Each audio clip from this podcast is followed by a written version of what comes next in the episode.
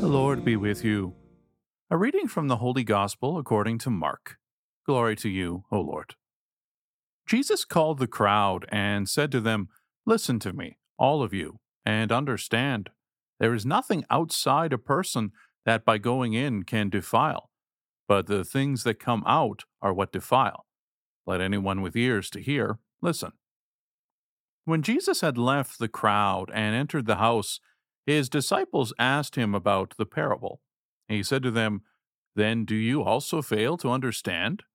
Do you not see that whatever goes into a person from outside cannot defile, since it enters, not the heart, but the stomach, and goes out into the sewer? Thus Jesus declared all foods clean. And he said, It is what comes out of a person that defiles, for it is from within, from the human heart, that evil intentions come fornication, theft, murder, adultery, avarice, wickedness, deceit, licentiousness, envy, slander, pride, folly. All these evil things come from within, and they defile a person. The Gospel of the Lord. Praise to you, Lord Jesus Christ.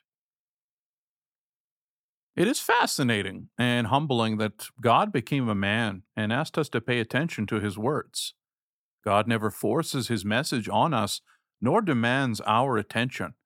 He desires our free and open response, for only with that can he work in our lives with generosity and love. He turned to the crowds and his followers, asking them to listen closely. In this moment of prayer, Jesus also invites us to listen closely to his words in Scripture, his words in the silence of our hearts, the circumstances of our lives, and even the sufferings we experience today. Are we taking the time to listen? The Jewish people had many rules about almost all aspects of life, including food. Certain foods were clean, others unclean. Foods also needed to be prepared and eaten in a certain way. Such an ordinary part of life was raised to the level of religious practice and became a matter of individual righteousness. Jesus wanted to restore the image of God's goodness and providence. From the moment of creation, God gave us everything to enjoy as a gift and to care for as its stewards. Jesus wants us to enjoy all that God has provided for us, down to the food we eat so that we can be nourished and not scrupulous. It is so easy at times to put certain things into good or bad categories based only on subjective opinions. Today's gospel is an invitation to see all of creation with God's eyes and use his gifts wisely. Finally, we can see that the point of this passage is different from what should be eaten for dinner. Instead, it is about something more profound and precious to Jesus the human heart.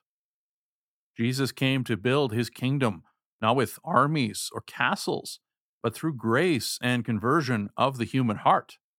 He sees the evil we sometimes do unchastity, theft, murder, adultery, greed, malice, deceit, licentiousness, envy, blasphemy, arrogance, folly and he passionately desires to enter and possess each person's heart so that he can transform it into a vessel of his love and light. Yet he cannot enter without our consent. He stands outside our inner door, knocking softly, waiting for us to allow him entry.